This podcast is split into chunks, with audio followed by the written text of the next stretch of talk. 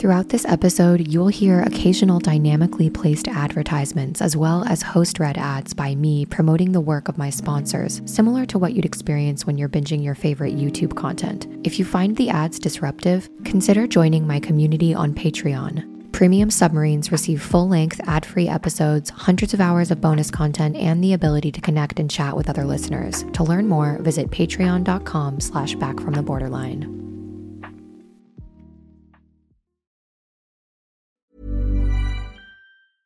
Cool fact a crocodile can't stick out its tongue. Also, you can get health insurance for a month or just under a year in some states. United Healthcare short term insurance plans, underwritten by Golden Rule Insurance Company, offer flexible, budget friendly coverage for you. Learn more at uh1.com.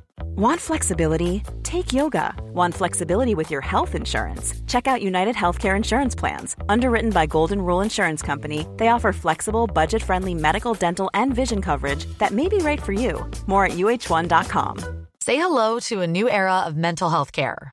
Cerebral is here to help you achieve your mental wellness goals with professional therapy and medication management support. 100% online. You'll experience the all new Cerebral Way, an innovative approach to mental wellness designed around you. You'll get a personalized treatment plan from a therapist, prescriber, or both in a safe and judgment free space.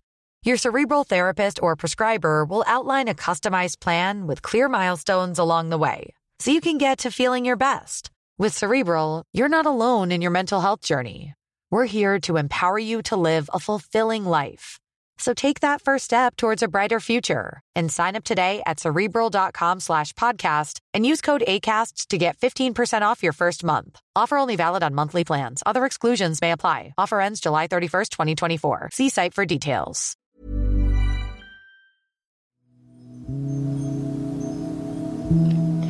Hey Molly, this is Michaela. I'm 24. I'm a submarine from Texas. And I just wanted to let you know, I, I just finished your same shame series and I really think you and your podcast single-handedly are the reason why I have any sort of spiritual aspect to my life now. Um, it's actually become really important to me, but for the longest time I was so turned off by it I grew up in a really high control, authoritarian, uh, religious cult. And because of that, I was so highly turned off by anything that I didn't have evidence of in a peer reviewed journal. Uh, I was definitely limiting myself, but I trust your brain. I trust your research.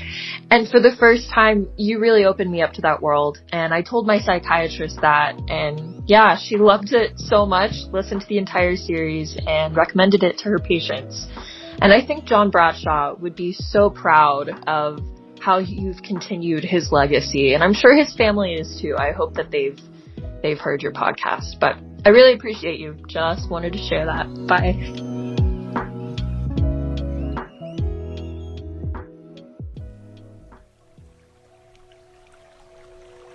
Welcome to Back from the Borderline. I'm your host, Molly, and I don't want to talk to your personality. I want to talk to your soul. The idea of alchemy is to reduce something with fire, burning it down so that something new can rise from the ashes. You can do this with your personality too. You can perform emotional alchemy. You've always had the power, you just didn't know it and now you do. On this podcast, you'll learn to view your symptoms as saviors, as alerts from your body, mind, and spirit that want to let you know that you're out of alignment with the deepest yearnings of your soul. From chaos comes clarity. Through working with and integrating the concepts we'll explore together, you'll emerge transformed, standing in the ashes of the person you used to be. Because anyone, even you, can come back from the borderline.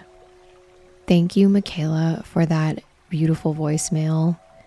I know exactly how it feels to be dealing with issues that come up around religious trauma and also to just be burned out on content that feels exclusionary or cringy when it comes to new age spirituality because it feels almost like we're being pelted with that from every direction on spaces like Instagram or TikTok. So it's hard to know, recognize, identify, and find resources that allow you to reconnect to a sense of integral spirituality. Ken Wilber is one of my favorite humans. He is an American theorist and writer on transpersonal psychology, and he created his own integral theory, which is a four quadrant grid which purports to encompass all human knowledge and experience. He is a student and researcher of all different forms of spirituality, and he believes in what he coined integral spirituality, which is a holistic and inclusive approach to spirituality that aims to transcend and integrate various spiritual and religious traditions, beliefs, and practices. It's different from other forms of spirituality that might sow division and be more dogmatic because it seeks to find common ground and create a more comprehensive, unifying framework for spiritual exploration. An integral approach to spirituality recognizes the value of multiple spiritual and religious traditions. It acknowledges that different traditions have unique insights and practices that contribute to a more comprehensive understanding of the spiritual journey so instead of excluding or negating other spiritual paths, it seeks to integrate and honor them. Integral spirituality also takes a holistic approach, recognizing that it includes personal development, psychological growth, and ethical concerns. This framework sees spirituality as encompassing all aspects of our life, not just something confined to religious rituals or beliefs one of the central ideas of integral spirituality that I really love is the transcend and include principle. This means transcending the limitations and dogmas of any one tradition while also including the wisdom and practices that that tradition offers. It's not about rejecting or dismissing any tradition, but rather finding a more comprehensive perspective that transcends their limitations. Something else I think that is particularly important about Ken's model is that it incorporates a developmental piece, which views spiritual growth as a continuous process that evolves and unfolds over time.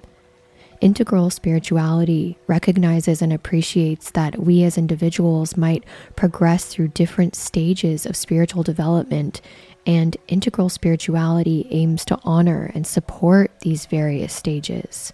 It also emphasizes transpersonal experiences, which are experiences that go beyond individual or egoic consciousness. These experiences can foster a sense of unity with all of existence and transcend the divisions based on religious or cultural differences. This framework also seeks to integrate scientific insights with spiritual wisdom it recognizes that scientific discoveries can actually shed light on the nature of reality and complement spiritual understandings. In contrast to integral spirituality, some other forms of spirituality, like the cult that Michaela described in her voicemail that she was raised in, can be divisive and dogmatic because they often insist on the exclusivity of their beliefs and practices they may reject or demonize other traditions, leading to interfaith conflict and division, which is very common in the world, especially today. These dogmatic approaches can also become fundamentalist, intolerant, and resistant to change or growth. And this dogmatic approach to spirituality can either traumatize us and make us completely be, as Michaela mentioned, turned off at any mention at all of spirituality, which is a completely understandable reaction. It stifles the growth of societies and can even lead to mass murder or genocide.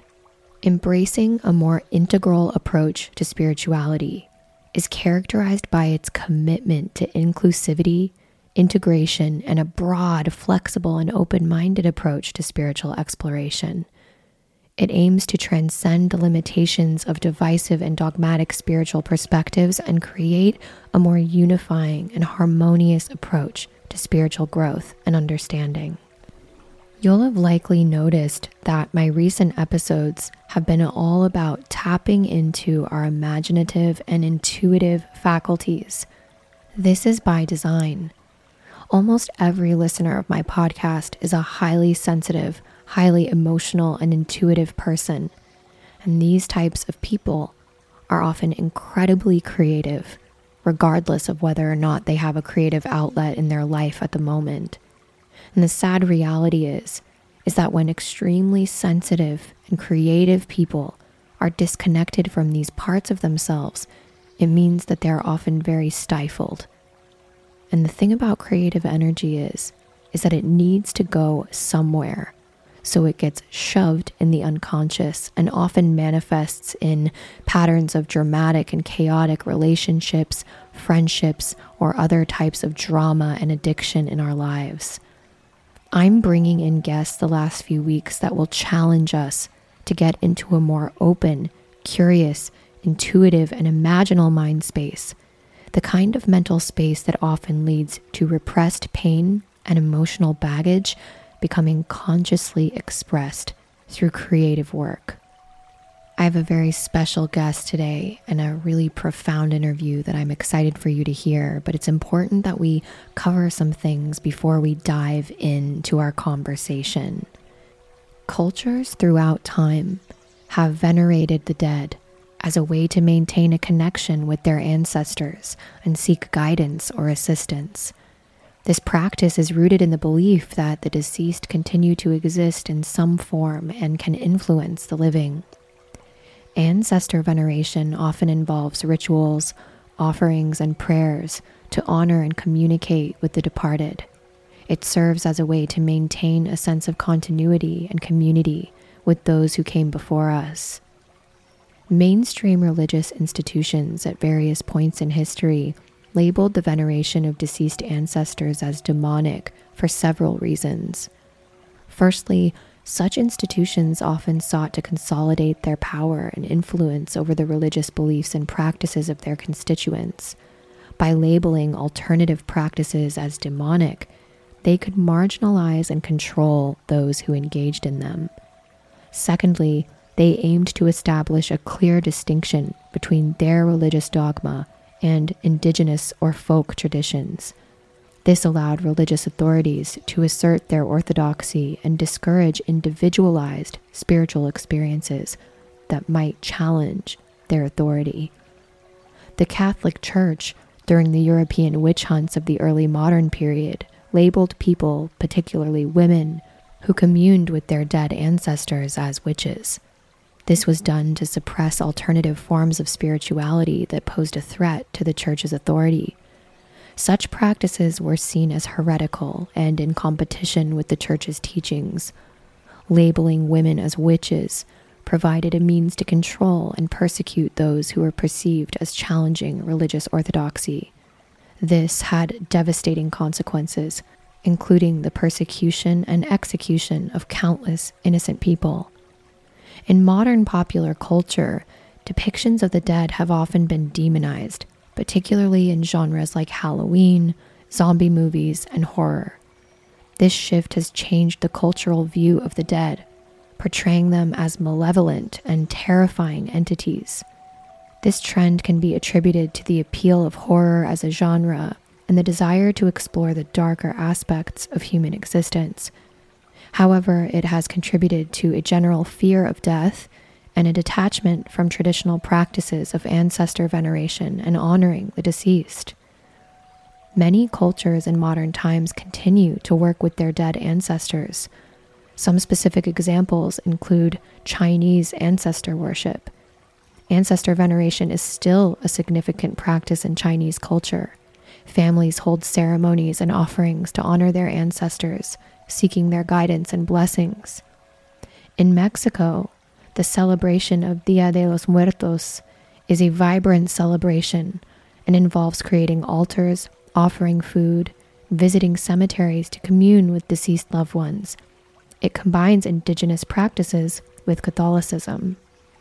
Various African cultures, such as the Yoruba in Nigeria, engage in ancestor veneration. ancestors are seen as intermediaries between the living and the divine. Many indigenous and Native American communities maintain traditions of honoring the dead and seeking their wisdom. These practices are often closely tied to their spiritual beliefs and rituals. I realize that the concepts I'll be exploring with my guest may be counter to what you've been taught to believe, whether that was through your religious upbringing or the portrayals of the deceased you've seen in modern culture.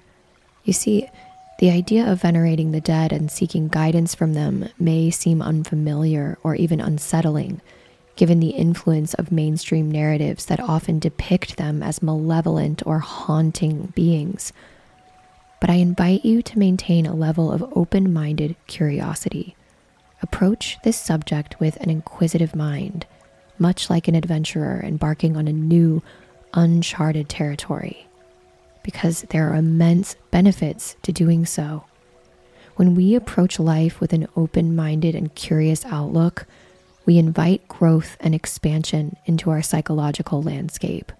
We tap into the vast reservoir of human experience and wisdom, transcending boundaries and limitations this attitude is fundamental to the process of psychological integration, a journey where we seek to harmonize the diverse facets of our psyche, bringing together the conscious and the unconscious, the known and the unknown. An open mind encourages us to question, to explore, and to embrace the richness of diverse perspectives and traditions it helps us bridge the gaps between seemingly disparate belief systems and find the common threads that weave through the tapestry of human spirituality and experience. In doing so, we embark on a path towards self discovery, emotional healing, and a deeper connection with the world around us. So, I invite you to join me in this exploration as we venture beyond the boundaries of conventional thought and unlock the treasures hidden within the realm of ancestral veneration and the mysteries of the dead. And together, we'll uncover the profound impact of these practices on our psyche, our spirituality, and our understanding of the human experience. Today's guest is Perdita Finn. Perdita is the co founder with her husband, Clark Strand, of the non denominational International Fellowship the Way of the Rose, which inspired their book, The Way of the Rose The Radical Path of the Divine Feminine Hidden in the Rosary. In addition to extensive study with Zen masters, priests, rabbis, shamans, and healers, she apprenticed with the psychic Suzan Saxman, with whom she wrote The Reluctant Psychic. Perdita now teaches popular workshops on getting to know the dead in which participants are empowered to activate the magic in their own lives with the help of their ancestors. She lives with her family in the moss filled shadows of the Catskill Mountains. I had the pleasure and great honor of receiving an early copy of Perdita's book, Take Back the Magic Conversations with the Unseen World, which was released in September 2023. I'd like to read you what the book is about. What if you could live in a world where the guidance of those who were gone was available right at your very fingertips? It's possible if we are open to it. Anyone can reclaim the forgotten guidance of the dead, and anyone can return to the realm of magic and miracles. In this book, Perdita reveals that life is beginningless, love is endless, and those who have passed don't truly go anywhere when they die weaving together memoir, history, and a non denominational spirituality based in ecology. Perdita Finn invites readers to live the experience that the stories of our lives are much older, bigger, and more merciful than we have been led to believe. Take Back the Magic takes the reader on a journey of healing, possibility, and love as the story of how Perdita healed her relationship with her bitter, patriarchal father long after his death unfolds over the course of 13 moving chapters. Along the way, readers will learn how they too can reconnect with the generous guidance of the soul's long journey through deep time, recovering their lost relationships with their ancestors and with the earth itself. Throughout, Perdita shares guidance, tips, and practical advice that will aid readers in forging their own relationships with those who have passed, as she invites every reader to reconnect with their own inner knowing and to call forth magic from the most ancient parts of humanity. An inspiring invitation to healing in this life and to experience that we are never alone. Take Back the Magic shows that the whole world is simply souls reaching out to and finding each other. And no one is ever truly lost to us if we allow ourselves to begin our conversations with the unseen world. This book is going to be incredibly impactful for anyone who has struggled with the father wound. Perdita has an incredibly complex relationship with her father, as you will hear in our interview. And reading this book was healing for me in more ways than I can even begin to describe to you now. I had the pleasure of joining one of Perdita's non denominational rosary groups, and it was the most beautiful experience. These are free sessions available at various times of the week that are accessible to anyone across multiple time zones. The group that I joined was so diverse. Everyone is welcome, regardless of gender, sexuality, background. There were people from all over the world. It was really magical to witness. Now, before we dive into this interview, I want to provide you with a disclaimer. Something happened with my audio equipment, which means that my voice sounds a little bit like I'm talking to you through a toilet. It is not the audio quality that you're hearing from my voice right now. When I opened up the file, I was just devastated to hear. But thankfully, I used some audio software to clean things up as best I could. But thankfully, I don't talk very much in this interview. It's mostly just Perdita, which is what you came here for. Perdita is an amazing storyteller. You will be whisked away by her words. This episode is one to listen to when you're cozy, curled up with a candle, or in the bath to really enjoy it. I hope that it makes you feel less alone.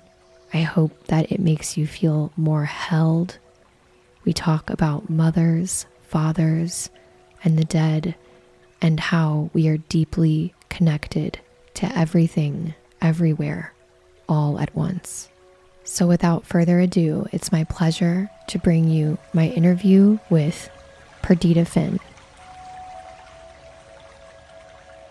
Hi, Molly. I'm Perdita Finn and the author of Take Back the Magic Conversations with the Unseen World. And what a pleasure it is to be with you here today. I connected with Perdita on Instagram after following her daughter, Sophie Strand. You just have the most creative and mystical, magical family. My first question is your book, Take Back the Magic, is deeply rooted in personal stories, including your own journey of healing the father wound. And I wanted to know if you'd be able to share a little bit about the complex relationship that you had with your own father and how he became such an essential part of this book, even after his passing. My father was a very complicated person. And sometimes it's easier if people are just simple monsters, right? We can dismiss them, walk away from them, get rid of them. But when people are a mix of many things, and we feel great love for them and great rage at them, it's really hard to sort it all out, particularly when they're alive. And my father was one of those people. He, um, he was a first gen, you know, his father was an immigrant. He was the first, you know, eldest son to go, first person to go to college. And, you know, he stepped away from his parents, what he considered superstitious religiosity into, you know, post World War II modern cool guy, right? And he was the coolest guy in the room. And yet there was it left him bereft, as it has left many people bereft, which was incredible yearning and spiritual impulses that he didn't know what to do with, tremendous shame. He carried all the shame of his violation of his upbringing, right? So he was a mix of, uh, you know, shame, resentment, you know, whatever, and such a mess. Um, we had a hard time together. I loved him very much. I admired him. He made me furious. We fought. Uh, well, I didn't speak to him once for three years towards the end of his life. He had left my mother um, when I was 17. He had remarried, you know, a woman the same age as my brother. You know what I mean? It's, it's such a typical story, right? It's such a messy, typical story. And, and yet when he died, he died in my arms. And he died seeing his parents come into the room. The parents he had broken with and dismissed. And his death was very, very moving to me. And he died with tremendous grace. Um, he was a doctor. He diagnosed his own cancer from his, the CAT scan he had made of himself, called us up and said, it's spread everywhere. I'm going to be gone in a month. You should come up this weekend and say goodbye. And we all drove up, you know, all the grandkids, my, my siblings and myself.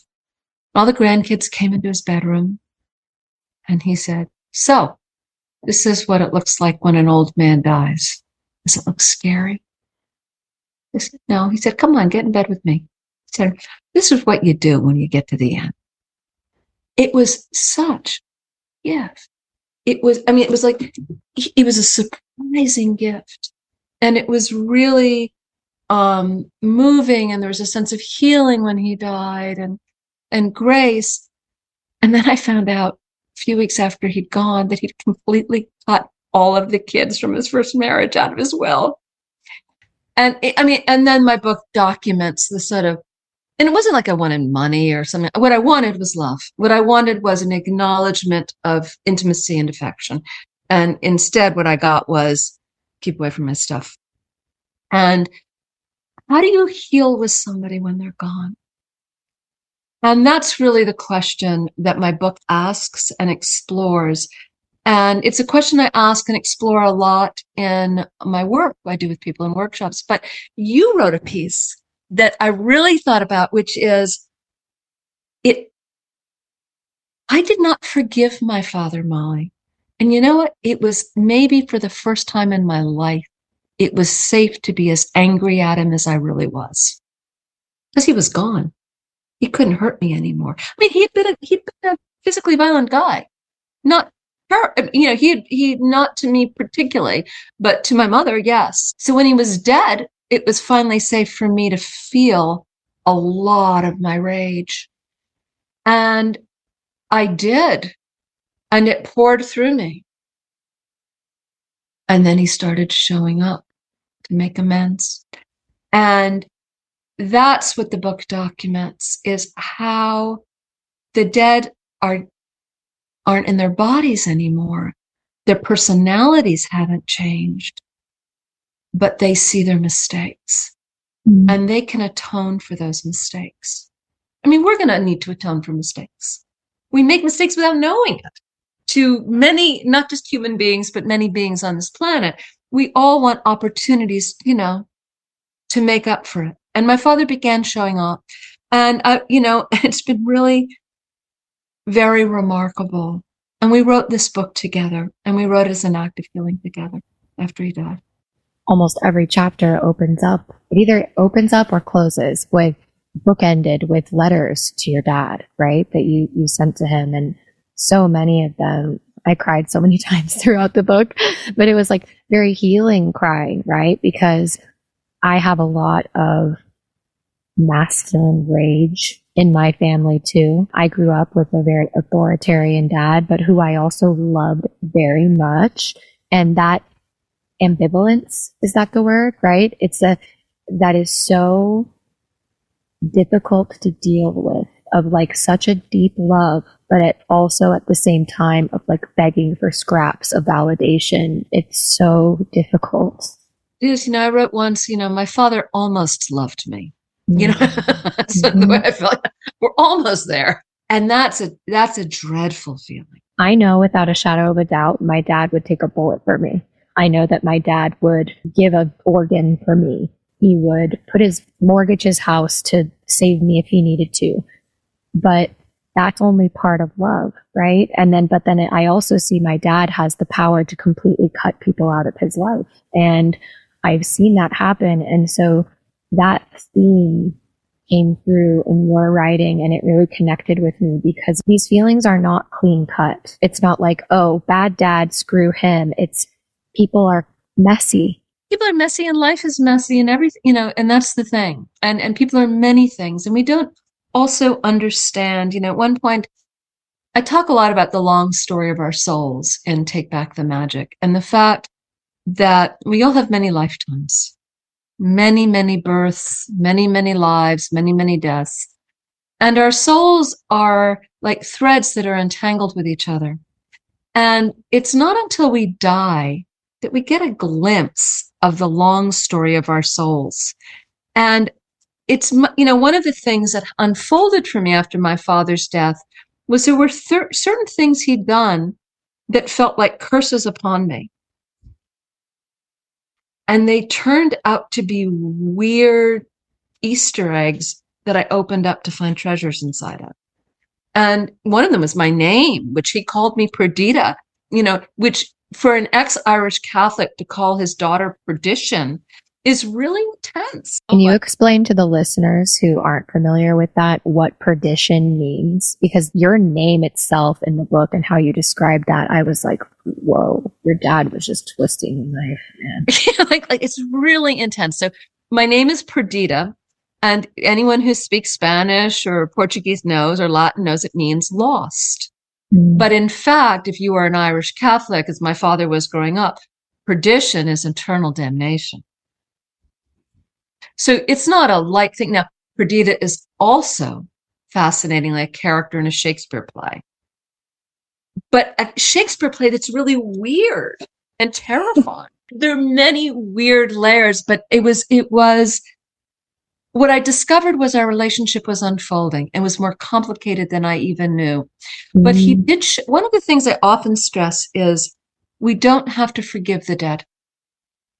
We have to demand that they show us that they are worthy of forgiveness. Mm. And that's really different. Like we often talk ourselves into kind of spiritual, I should be a good person. I shouldn't be angry. I shouldn't be mad. I shouldn't be, I shouldn't be disappointed. I shouldn't be frustrated. I say the dead can take it all. They're dead and they need to know how you feel. And mm. then they need to get to work and, you know, that's what happens. The dead start to show up for us. My father has showed up more for me financially, so much so that it's a joke in my family that my inheritance from him has been bounteous. Even post, post him dying. Oh, only post dying. Like wow. when you were describing your father, like he would do anything for you. No, my father would not do anything for me. Uh, yeah. He wouldn't, he wouldn't, he wouldn't, he no. wouldn't lend me a hundred bucks if I needed it when he was alive, he was quite stingy and quite withholding. In death, he has been radically generous. Can you explain how that has manifested for my listeners? Because imagine that you are talking to a listener that's like, really? The skeptical listener. The me four years ago, by the way, who was completely agnostic. Plus, I also experienced people kind of losing either losing their minds when they were getting into this kind of stuff and using it as a moralistic thing or using using spiritual beliefs as being very exclusionary. And so I'd love for you to talk about what is the unseen world to you, Perdita, for like the listener who is brand new to this? I often say that I prefer ecology to theology. I prefer dirt. I prefer root systems mycelial networks, trees, rain, water. What I know about the unseen world, I know because of watching the natural world and that the natural world and the unseen world are the same world. And to be in conversation with one is to be in conversation with the other. So I'm not talking about, I, I am always very nervous around any abstract theologies that use words that I don't even know what they attach to in the real world. I, am more comfortable with rocks, weeds, you know, with this, the, the gritty stuff. So here is something for your listeners to get grounded in the dead. Go outside, wherever you are, and pick up a handful of dirt. If you're in the city, scrape something up off, you know, right around a post or poor little tree stuck in the cement. Grab some dirt wherever you are. You can get dirt anywhere. I'm talking dirt. I'm not talking soil or humus or something sort of pretty and groovy. Dirty dirt. And if you hold that dirt in your hands, you are holding the bodies of the dead in your hands. You're holding dead insects. You're holding the excrement that has come through animals, that is the bodies of dead plants and animals. You're holding the dead stones, which were once sea creatures in oceans 350 million years ago. You're holding dead plants. You are holding the bodies of the dead. When I say the bodies of the dead are here, I mean it literally. They, you are standing atop them. You stand atop their bodies and their bodies hold you. And within our DNA is the memory of all of the bodies of the dead our bodies have passed through too. And it's like a column within us and within each one of our cells. So what I'm talking about when I say the dead are right here, I mean it literally. Now to go back to my father, I prayed to the dead knowing all this, but the dead still weren't real for me in some fundamental way, Molly. I had been praying to the dead for 20 years, calling their names, being in subways, leaving food out for them, prayers with them, rituals with them. But there's some way I thought what I was doing was made up. Okay. And then a year after my father died, my father's name was Matthew.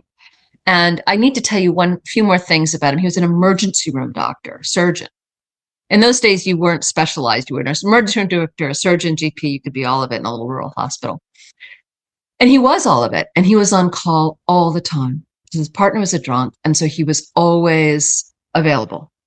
And he was stressed. I don't think I was really cognizant that when the phone rang, the person whose tumor had burst was his friend's wife the person who'd thrown themselves off the bridge was the kid down the street. Do you know what I mean? Like, like it was really intense work. And, but he was so tired and stressed out and he would answer our telephone. This was the way he answered the telephone. Excuse me to your listeners.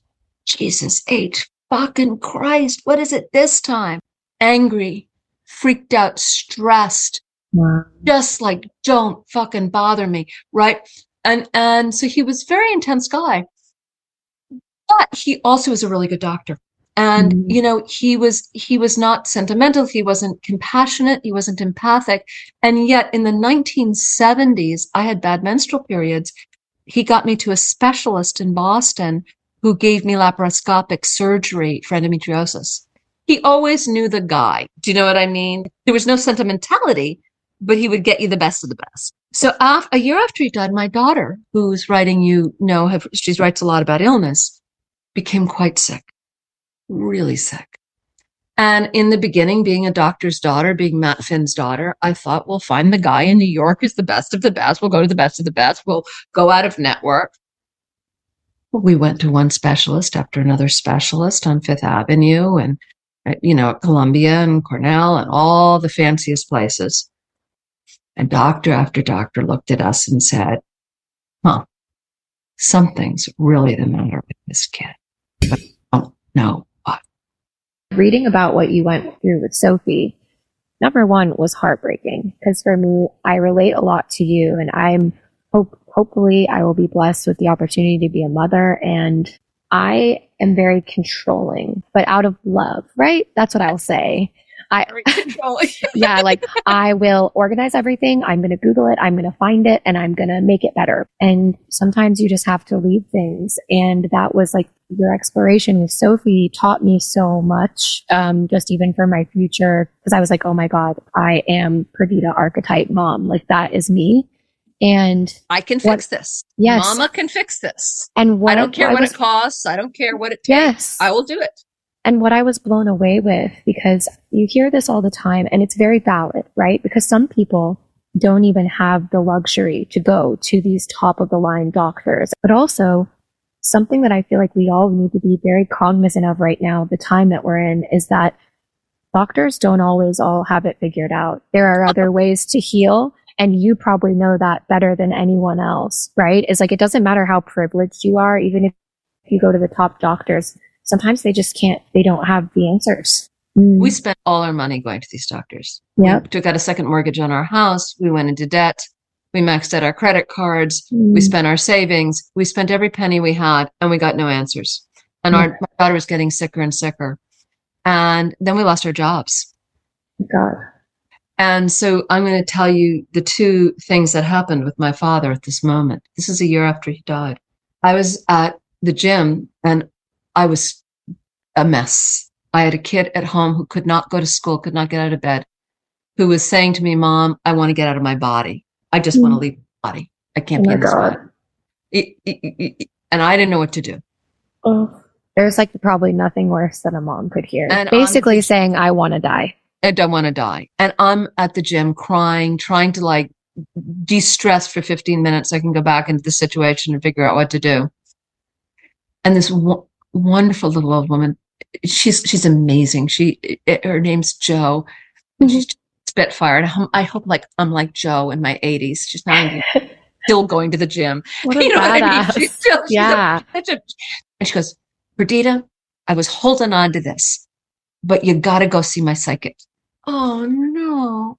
Not a fucking psychic. No, is this and, what and is this what my life has come to? I've never I'm not a psychic person. I did yeah. Zen meditation. You know, yeah. control, control, control, mm-hmm. macho. Give me a macho spiritual practice. Don't give me yeah a philosophical one. Get me up in my head, right? Yeah, no woo woo. I've never been to a psychic before. I'm like, oh no. And so she goes on and on about the psychic, and I throw the address in my pocket and I go home. And Sophie is weeping in bed, and I've got nothing. And so I think, what the hell? And I'm at my wits' end financially, everything. I'm backed into a corner. And I go into this little store in town that's filled with size four shoes and size two dresses because that's what the psychic wears. oh only size. and this tiny little woman with a shock of white and purple hair. And she just has the most translucent skin and the blackest eyes. She comes out and she looks at me, and I now know how rare this is. She does not like to do readings for people. She doesn't do them on the spot. She did, always schedules them. She's very difficult to schedule with them. She looked mm. at me and she said, mm, kid's sick. Come into the back room. And without ever having known you. Nothing. I walked in, she said that. And I walked, I was sort of speechless. And I walk into this little tiny room and I sit on this tiny little stool with a Hello Kitty decal on it. And she looks at me. First thing she said is, I see a woman behind you with a sword in her heart, which has been an unfolding experience for a long time with me. Mm. But then then she said, Oh, your father's here. You got to forgive me. I don't like to use bad language. She said, I hate to use bad language. She said, He just said, Jesus said, fucking Christ, Perdita. What is it this time? She said that verbatim. That was the first thing. And I screamed because it was my father. What piece of information would make me laugh, would make me know it was him? I that mean, then it. she then she said me your mother's name is Patricia and she's here. She's beautiful. She knew that specific of information. Perdita, I gotta tell you, I went to one quote unquote psychic before recommended to me by a spiritual influencer, TM, huge air quotes. And she told me she was going to read my Akashic records. Oh, yeah, and, yeah, and let's just say that I was like, what? Not, none of it really made any connection. And that's why I want to tell the listeners, right? just like there are good doctors, not so good doctors, good psychics, not so good psychics, like everyone. But the very fact that this woman could just tell you the name of your mom, I didn't even know that there were psychics out there that could do that. Oh, genuinely. they can. They can. I have a lot of advice about going to see psychics now, and I ended up writing a book with this woman um, called The Reluctant Psychic which is about her life. That's the kind of psychic I want to go to. The reluctant well, psychic. she's very reluctant. And, you know, in a, in a different age, we would have built a temple to her and kept her fed. And instead, she was doing readings in her little store for 20 bucks a pop.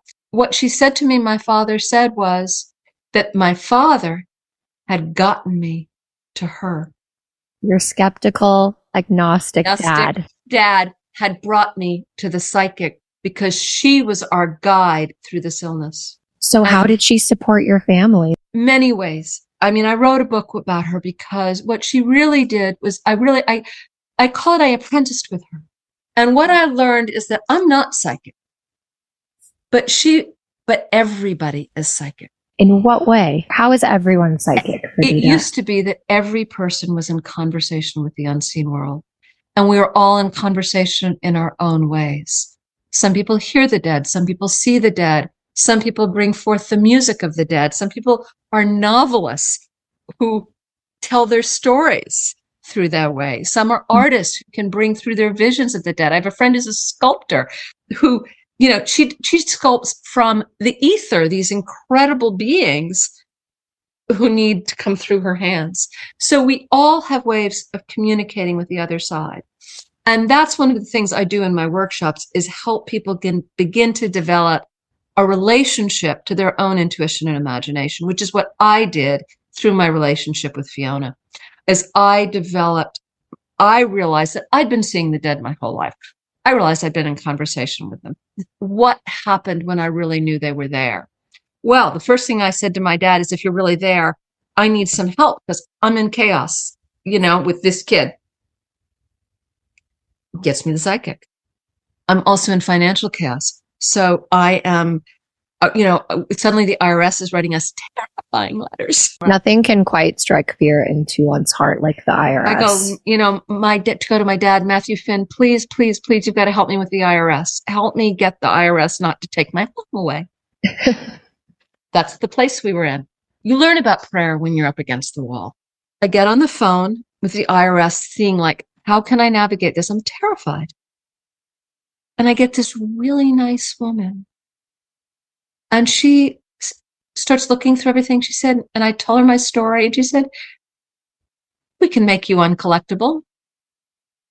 Did you know such a status exists with the IRS? what the hell is uncollectible? uncollectible means they just they just it's too hard it, you, you're having a bad time. You don't have any assets. It's not worth being assholes to you. So then my husband and i don't believe this is a real thing.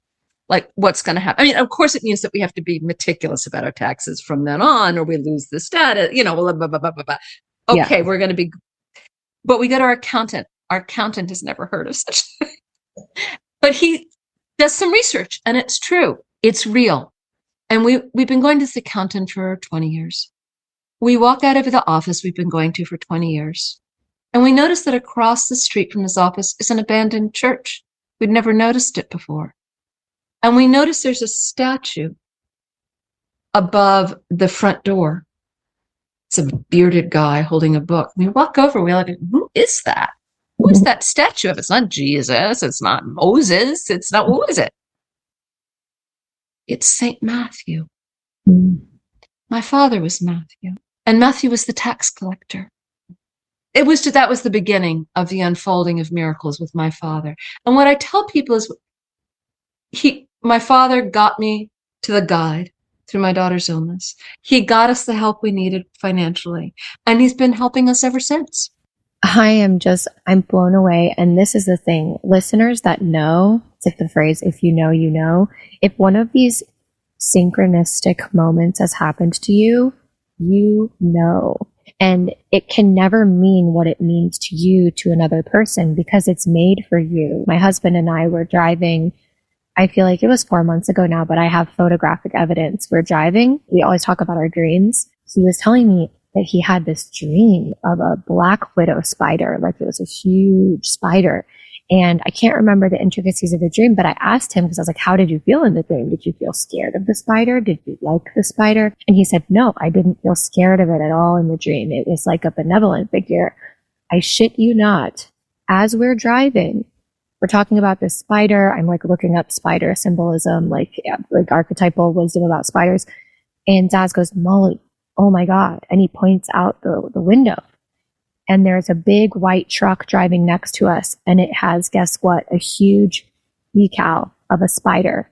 And I look closer. Not only was it just a decal of a spider, it was a black widow with the red hourglass thing on its back. And it said black widow. I have a fucking picture of it. The car went silent. And I think we were silent for like three minutes because we were just going, holy shit Like, what are the fucking chances that this would happen? These synchronicities have happened to me after my grandmother died. She was the most special person in the world to me, and my grandma loved angels and she loved the Virgin Mary. She just like always talked about angels. She always told me angels were looking out for me. She had a little necklace that she would shake and it tinkled, and she would say that angels were in there. So, like, angels were my grandma's thing. And when she died, I couldn't be there for her in the end, and I, I got to talk to her on the phone. Um, but I kept seeing angels everywhere, like pictures of angels, um, you know, angels on a, on a billboard or something that I would never have picked up on. And the, the kicker of it all was one of my best friends in the world. And I was really suicidal at that time. It was a very dark time for me living in LA. Um, it's true what they say about LA eating you and spitting you out because it sure as shit does do that. Just like New York City, though, you know, it's tough. My friend Katie Dyer, who lives in London, texted me and she goes, Hey, Angel, just checking on you. She had never called me Angel before in our entire like nine year relationship. And I knew inside that there was a connection to my grandma. And sometimes I will think of my grandma and I will get full body goosebumps when I think of her.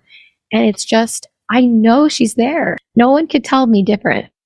We don't, we don't get proof the dead are real that we can share with other people. We get proof the dead are real that change our level of faith and confidence.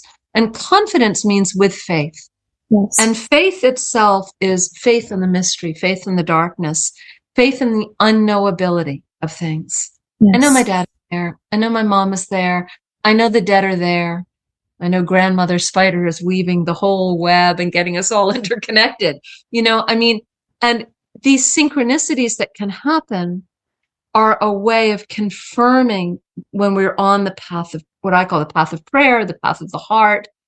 And you know, sometimes people will think, am I going to get too kooky and am I going to get lost in some like grand conspiracy theory or I, I, think gonna... that's what puts a lot of people off about getting into this and stuff. here's one of the things that I think is very grounding with all of this. And I think it's really, really important to be kind of grounded mm-hmm. with it is have friends, tell stories, have someone you talk to.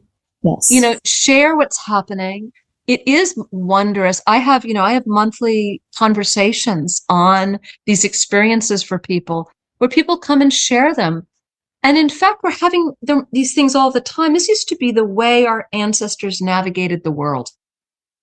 You navigated the world in conversation with the trees, in conversation with the flowers, and conversation with the ancestors whose bodies were the dirt beneath your feet. They guided you where you needed to go. And those were called the songlines in the Aboriginal people in Australia. It's, it's the ancient stories of your ancestors. I say we don't know about gods or goddesses. I don't even know about angels, but I know the dead are there. So the mothers who've loved me from innumerable past lives are there reaching out to me still. And I know that I will be a mother who will continue to reach out to my children for 10,000 lifetimes, demanding they listen to me and do what I say. Just loving, lovingly controlling them, right? Same here. Same here, Perdita. I also will. We'll now have a quick pause in the interview for a word from the Back from the Borderline sponsor, Pure Spectrum CBD.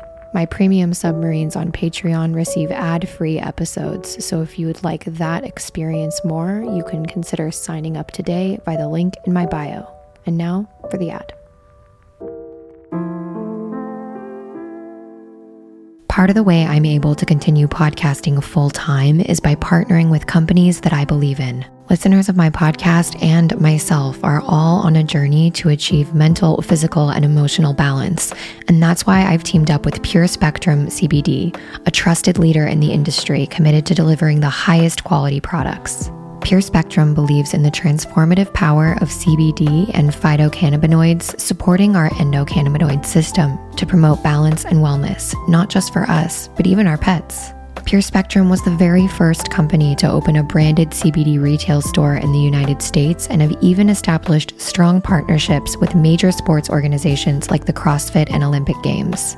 Meticulously sourcing their hemp from trusted organic farms, Pure Spectrum rigorously tests for purity, potency, and safety Plus, they provide third party lab tests for every batch with both USDA organic and NSF certifications, ensuring their products meet the highest possible standards. Whether you're seeking balance, relief, better sleep, or overall well being, Pure Spectrum has a tailored solution for you. I have personally been using and loving their high concentration CBD cream and the Tranquil CBD and CBN tincture. Both of these have been really helping me out with the pain and insomnia I experience during my menstrual cycle. As a Back from the Borderline listener, you get 15% off your first order by visiting purespectrumcbd.com slash BFTB. You can also find a direct link by visiting backfromtheborderline.com, clicking into my link tree and scrolling to the bottom. And remember, healing is a highly individual journey, so what works for me might not work for you. CBD may interact with certain medications or medical conditions, so if you have any concerns, it's best to seek professional guidance from your doctor. I only partner with companies I trust, and Pure Spectrum is the real deal. And the best part one of our very own BFTB listeners is the one who brought this partnership into my life, which makes it that much more meaningful. So, if you'd like to check out their products and get 15% off your first order today, visit purespectrumcbd.com slash BFTB. Now let's get back into the episode.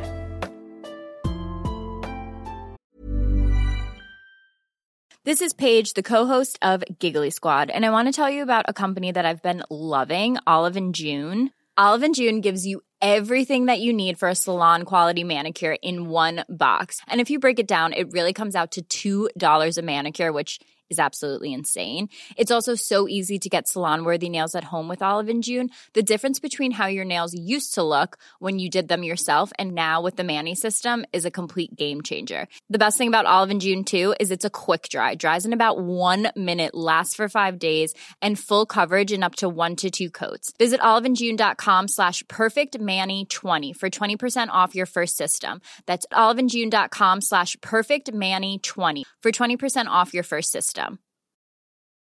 Say hello to a new era of mental health care. Cerebral is here to help you achieve your mental wellness goals with professional therapy and medication management support. 100% online. You'll experience the all new Cerebral Way, an innovative approach to mental wellness designed around you. You'll get a personalized treatment plan from a therapist, prescriber, or both in a safe and judgment free space. Your cerebral therapist or prescriber will outline a customized plan with clear milestones along the way so you can get to feeling your best. With Cerebral, you're not alone in your mental health journey.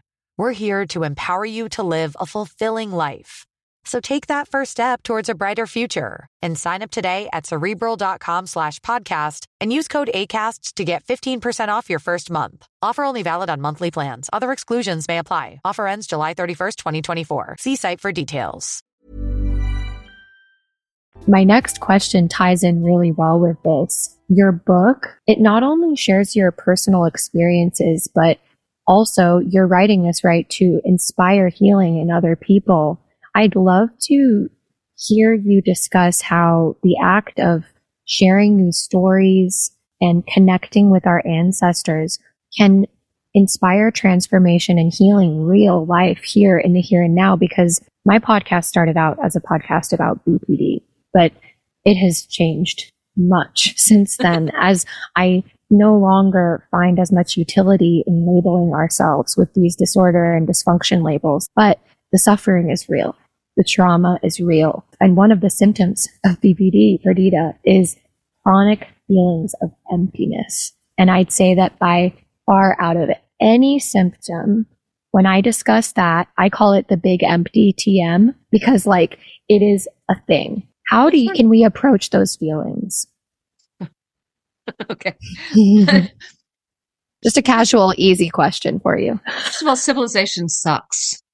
I had a grandmother, my mother's mother, who I was told growing up was mentally ill, that she was bipolar and was mentally ill. And, you know, the, uh, you know, my, my uncle became the professor of psychiatry at Harvard, you know, to you know, deal with these people, right? Mm-hmm. And I found after my mother died, my grandmother's diaries. Mentally ill or an appropriate reaction to a life she'd had to live. And she was a gifted, gifted gardener, a genius gardener who could grow anything.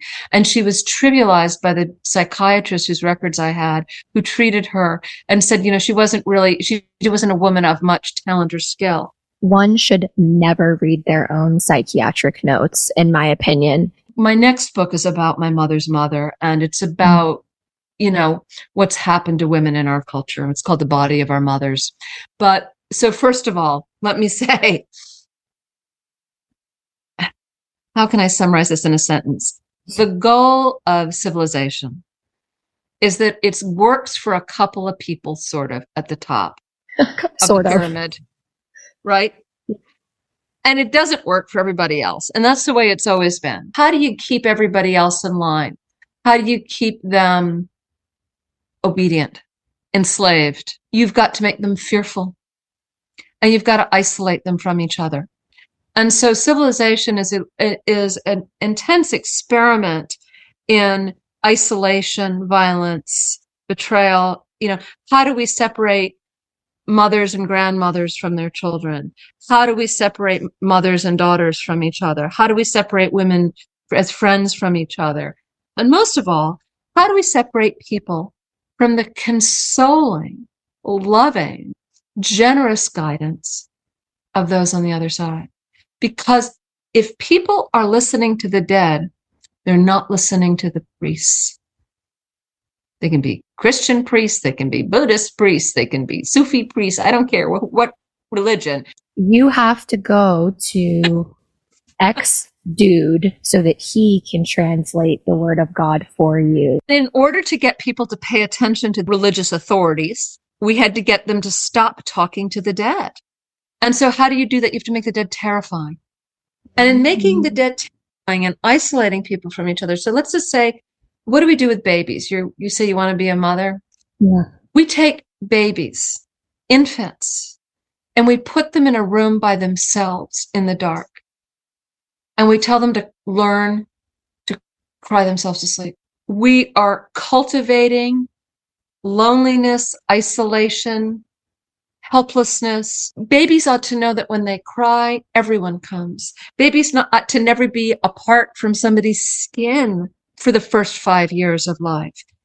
And also the idea that a single mother can provide all that is also a, a rigged game. And, and one of the things in indigenous cultures and in hunter gatherer cultures is that many women will breastfeed a child after the child is born. And many people will hold this child. And why are adolescents up in the middle of the night all the time? Because they're the one doing the midnight feedings and they're the doing the ones mm-hmm. doing the middle of the night stuff. The, Yeah. And they're grandmothers. There's circles of mothers, there's circle of grandmothers. And these are not gendered terms. In the long story of our souls, we've been many genders. And look, fungi have 36 different genders. So we've had a lot of fun. Every a lot- possible expression. every possible expression. But one of the things that's fascinating to me about what I was going to finish saying about hunter gatherers is that in many hunter gatherer cultures, when many men think of themselves as the father of a baby, they're the mother. Then the mother feeds it with her body. Everybody experiences themselves as a mother to the child. Also, in, in Tyson Yunkaporta, who's a wonderful Aboriginal teacher, writes in his culture, what happens in a culture that believes in the eternal return? That mm. m- when my great grandmother dies, she may be reborn as my child. And we recognize each other from all of our other incarnations. So a friend of mine was an anthropologist who was studying the Kung in South Africa a long, long time ago. And he arrived Harvard trained and his first job was who's in charge? Who's the big man? Who's the leader? He couldn't figure it out. At one minute, it seemed to be a young 25 year old guy. 10 minutes later, it was an eight year old girl. Then it was an old woman. Then it was a 14 year old girl. Then it was an old man. What happens when we recognize in the eight year old girl our 80 year old great grandmother who's died, who is wise about the plants? And we know she's come back and holds all that wisdom in her. Hmm. We, we don't warehouse our children in daycare because they are our treasure trove of the past. They are our wisdom keepers. Children are the wisdom keepers of our ancestors, and we should circle them to find out what they know and who they are and what they're bringing through that we need right now. Just like old people shouldn't be warehoused in nursing homes, they are the treasure trove of wisdom from this life. And when you circle the children with mothers of all genders and grandmothers of all genders, when everyone feels circled, and then when everyone feels circled by the dead, and everybody's getting the mothering they need because nobody gets the mothering they need in our culture. Not the mothers, not the children, not anybody. We've lost a focus on the collective. We're stripped of our intuitive faculties, which I think has left many of us open to being victimized, me being disconnected from my gut feelings and like questioning Yes. those. Yes. That led to so many traumatizing situations. The amount of guys that that I used to like be really drawn to because of just trauma reenactment, I got gut feelings of going Molly, but I just kind of pushed it out of my awareness and We don't want women to trust their intuition and we don't want women to trust their imagination and we need to trust our intuition and imagination. We do deeply. And this brings me perfectly to my next question.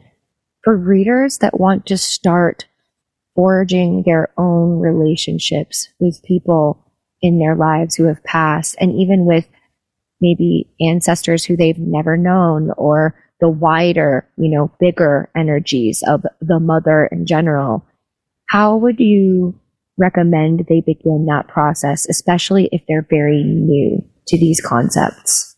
First of all, my all of my teaching is summarized in two simple principles. The dead are real. All the dead who have ever been since life began on this planet, call them from single cell organisms to little viruses to through vast creatures we can't even imagine. They're Mhm. all real. The dead are all real and they all want to help us. Where to begin? We have to ask for help. And that goes back to that baby crying by themselves in a bassinet in a room alone. We have to, cr- we have to ask for help. So sometimes what I tell people to do in my workshops is to begin very, very slowly and very, very small. Ask to get, ask someone specific on the other side to help you get a human being on the phone when you make a phone call. Hmm. That'd be a miracle, wouldn't it? For my Catholics out there or my ex Catholics, my grandma, whenever I would lose things, she'd say, say a prayer to St. Anthony, right? Because St. Anthony is the saint of lost things. So it's like we do this. Even people that practice like organized religions are already doing it. And by the way, St. Anthony, just to go back to gender and the men and the Mm. mothers, Mm.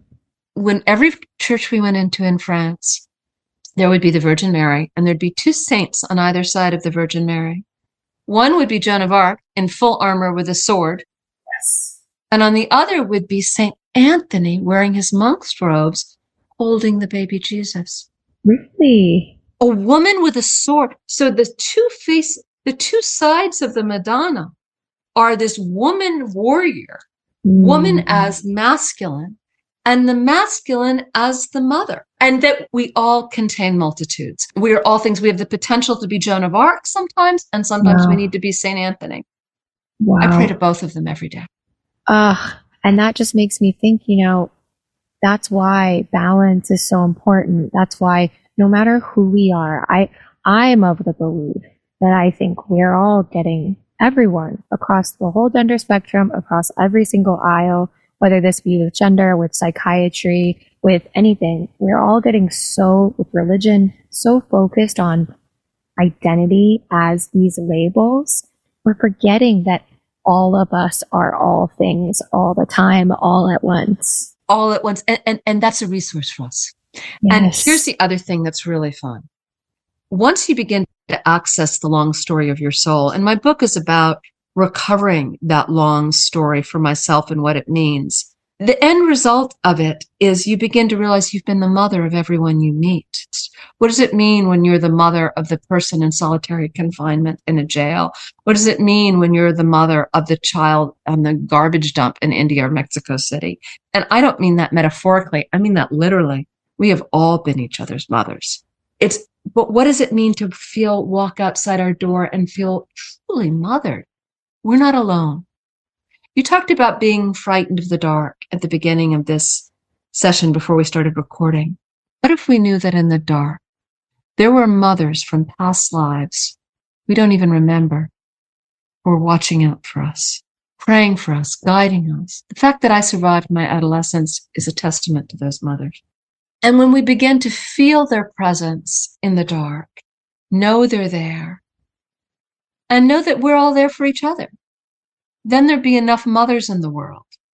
I'm working on a piece right now about, you know, Sauron wins at the end of Lord of the Rings because the diversity leaves the world. It's the homogenizing influence. You know, instead of a million kinds of apples, we're going to have one tasteless red delicious at the supermarket. You know, it's, it's, it's the homogenizing culture. American culture has become the great monotheism, right? It's a, it's the authoritarian. We're always watching. If you do bad, you are bad. That kind of belief, the punitive, authoritative daddy, which is why I always said, fuck this when I was around religion. And then the moment that I started exploring the esoteric, more mystical practices of the inner traditions of all different spirituality, that's when I was like, ah, okay, intuitively, this makes more sense. We all are lovable. We contain multitudes. Yeah, that sounds much more true than you're bad because you don't believe in the version of God that I do. Well, it's it, it's it's about obedience and authority, and and and what we you know, and uh, you know, I say the opposite of patriarchy is not matriarchy because the mothers are not interested in the archy; they're not interested in ruling. I talk about the mattress sphere, and someone said that sounds like a whole new mattress store, and I said it is because it's a place where we can sleep, rest, cuddle, have sex, and be alive again. I just came across a book yesterday, and it's called I think it's called The Sword and the Chalice. The Chalice the, and the Blade by Riane Eisler it's just like what you described with Joan of Arc and uh, St. Anthony. There's a time for the sword, there's a time for the chalice, but we've forgotten. The feminine is the receptive energy, like the cup, the chalice, the grail, and the sword is the penetrating quality. And you need both of those things, but we've gone so far weighted into the, the sword that we were imbalanced. We're really imbalanced. And, you know, and and but the people who are going to set us right, we have to feel mothered enough. We have to feel safe. Mm-hmm. And you know, the times around us right now are very frightening. We need to figure out how each of us can become an oasis of faith for others. And how can we feel safe, relaxed, and inside of not frightened of death, not frightened of the dead, not frightened of the dirt, not frightened of the darkness, but really held really loved and really seen. That's a beautiful truth. As we ebb to the end of our conversation, I'd love to hear more about this part. In your book, you suggest that no one's ever truly lost to us if we allow ourselves to engage in conversations with the unseen world. And I'd love to know how this belief has shaped your perspective on loss and grief and how it can offer comfort and solace to anyone who's experienced loss. Well, first of all, bodies are real and bodies count.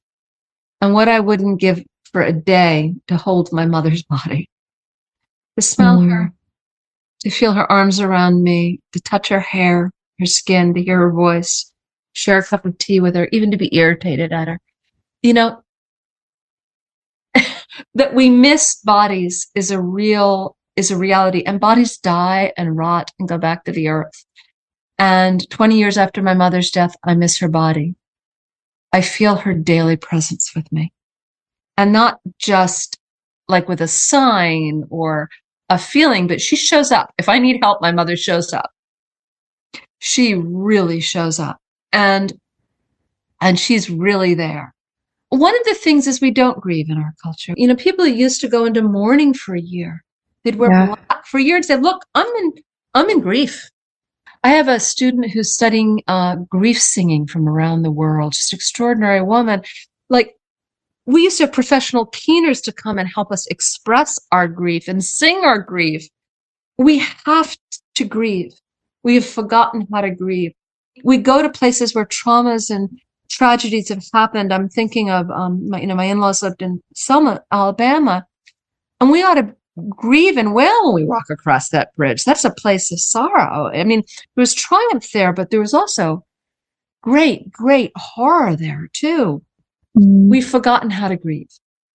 We've forgotten how to express our feelings. But if we can move through grief really effectively, then we can also begin to realize that our relationships with all of the dead are not over. Your book you described as a spellbinding meditation and an ode to the power of the unseen. What I'd like to know is what would you hope for readers of your book to take away from it? What transformation or shift in their beliefs or perspectives do you hope that you can facilitate by someone reading your book? Well, I have two hopes, Molly. I have one very big, noble hope, and then I have one very personal hope. So the big one is, you know, I hope people are less frightened and know they're not alone, mm-hmm. that they feel genuinely loved by those on the other side, that no one feels alone. And I hope people know how much they belong to this earth and mm-hmm. are loved by the mothers of this earth. And they feel that belonging. I think of the um, Raymond Carver poem, the poem he wrote, the last poem he wrote at the end of his life. Um, he'd been a terrible alcoholic, and then he finally got success as a writer and found the love of his life and was diagnosed with stage four lung cancer. So at the very end, he wrote this poem. And did you get what you wanted? Even so. I did. And what did mm. you want? To call myself beloved, to feel myself beloved on this earth. Mm. And that's my prayer is that people will feel beloved.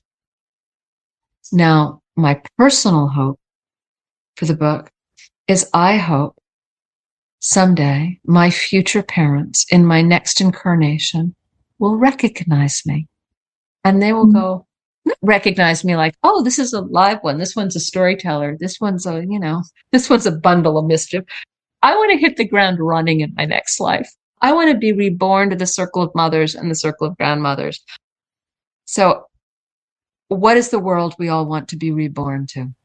I know that it can be very difficult, especially when we're just struggling to get by. But I think what I've found, at least in my own journey, is that zooming out and thinking of things from a perspective that are much bigger than I am has helped me in the moments when I'm just struggling to get by. You know how I begin my morning, Molly? Mm. This is how I begin my every morning. Mm. I'm a class A fretter, worrier, me Olympic too. class. Me warrior. too. I begin the morning cataloging my worries about my children, my health, my family members, my friends, my house, my car, my cats, my dog, my everything. Yeah. And I assign each worry to someone on the other side. I literally every single worry I give over. I I I put someone on the other side in the driver's seat and I get in the back seat. Giving the dead jobs to do. Every morning I do it every morning.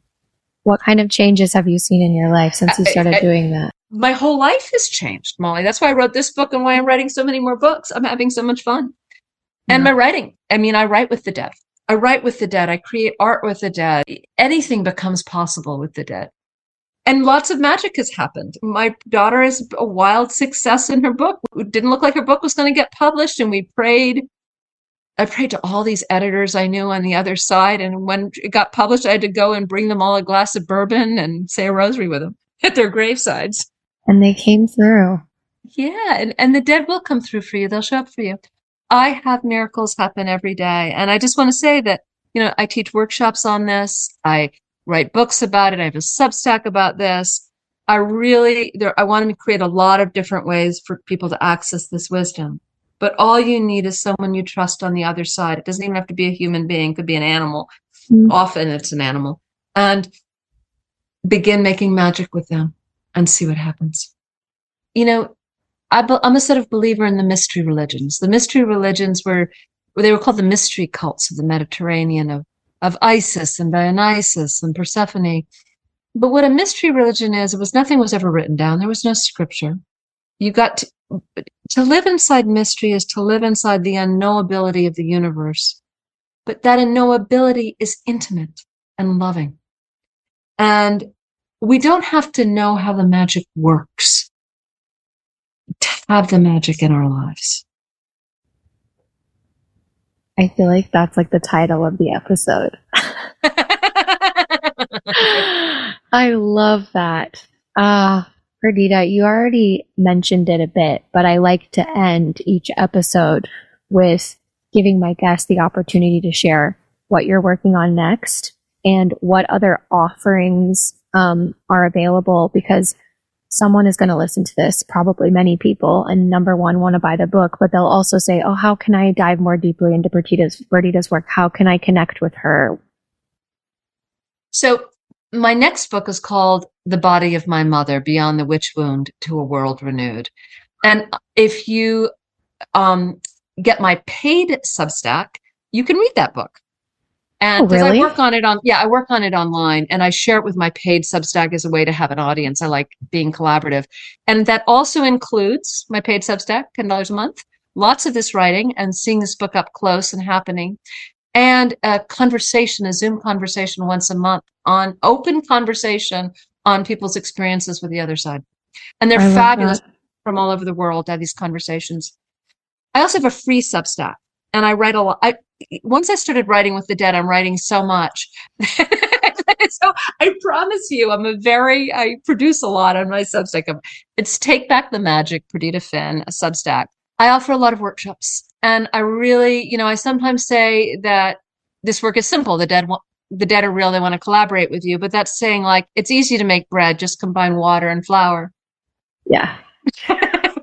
Getting that first sourdough starter going it can be good to have a community and some conversation and some yeah. guidance. And then the other thing that you've participated in is my husband and I wrote a book, The Way of the Rose, and we're working on our next book that we're working on currently is called Circles Not Lines, Spiritual Community Beyond Patriarchy. And so we have a completely feral, completely free spiritual community with no order, no priests, no hierarchies. Nobody cares if you've been around for 10 years or you showed up yesterday. Yep. You want to lead a meeting, lead a meeting. We provide the architecture for that and the support for it. We are devoted to the lady by any name you want to call her. And that means any name you want to call her. Yep. And, um, and from Mother Spider to Freya to whatever, to Mother Mary to the Blessed Mother, we have everyone from, you know, witches to little old Catholic ladies coming. So it's Wild. I can confirm I've taken part in one of these and it was like honey for the soul. It was just so nice to show up and see such a diverse group of people just wanting to take part in something spiritual that felt so inclusive. It's just a magical what you guys have created. For the listeners, I will be linking to all the books that we mentioned in the episode. I'll be linking to Perdita Substack and also these various different ways that you can reach out to her and follow her work. Perdita, thank you so much for being here. I have a feeling you'll be back on the podcast again because I feel like I'm just going to want to interview about your next book. So thank you. Thank you for being here with me. Do you have like a final word that you'd like to leave the listeners with? I do. And it's because of your name, Molly. I told you at the beginning, Molly was the name of my grandmother. And my grandmother was a completely unremarkable woman. She was, you know, she just graduated high school, got married, you mm-hmm. know, in a factory town, had six kids, 24 grandchildren, you know, and saved every bit of string, got her kids through the depression, you know, everybody lo- stayed alive. And she showed up for me the night before my book was published so vividly in my dream. She said, You got the message, didn't you? I said, What was the message? She said, There were I sometimes say, Molly, I don't want to be the Dalai Lama. I just want to be my grandmother. Let us honor the wisdom of those very ordinary, very, very spiritually powerful grandmothers who got us all right where we are. I came across a phrase the other day that said, worrying is praying for what you don't want let us all pray for what we do want and Amen. stop pray- and so then also giving giving the dead their jobs and letting them take care of, of the of the worries right they can do it. Exactly. They'll figure it out. Exactly. And so will we. Thank you, Perdita. Thank you, Molly. Thank you so much for being here with me, and I do appreciate you bearing with me on the poor audio quality on my end. But I have no doubt that Perdita's beautiful storytelling abilities and the fact that she was the one talking primarily could make up for it. Thankfully, I identified the issue, and it shouldn't be happening on any future interviews, but this conversation was just too good not to put out. So I apologize that it is not the audio quality from me that you've come to expect on Back from the Borderline. But as they say, the show must go on. If you would like to connect with Perdita or dive deeper into her work, there's going to be a wealth of resources listed in the episode description. So don't forget to check those out. And as I mentioned midway through the interview, if you would like to unlock ad free episodes as well as hundreds of hours of bonus content, you can consider becoming a premium submarine today by joining my Patreon. For the same price as a bougie coffee or two midway bougie coffees, you can unlock so many goodies and you can support the podcast and help me continue producing amazing content for you every single week. In addition to that, you will also unlock access to my voice notes.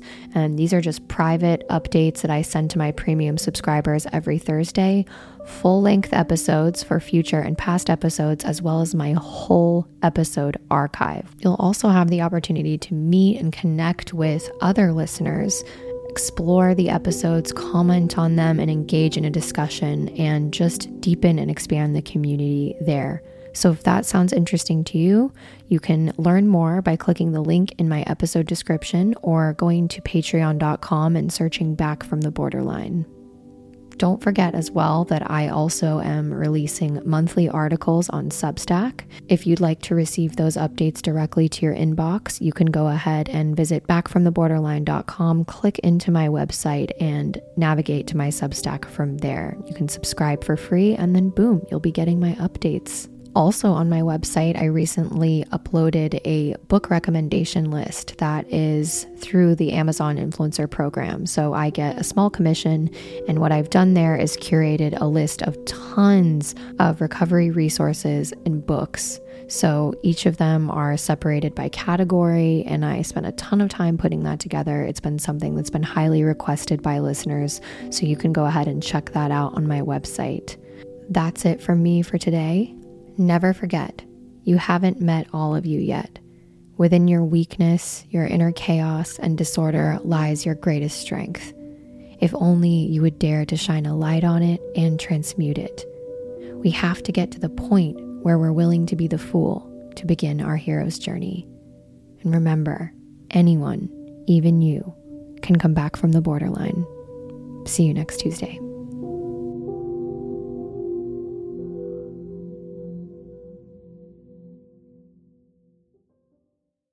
Thanks for tuning in to this episode of Back from the Borderline. If you'd like to receive my monthly written recovery musings via Substack directly to your inbox, send me a voicemail, join the Patreon community, or check out my Amazon book list recommendations. Visit backfromtheborderline.com and click to access my link tree.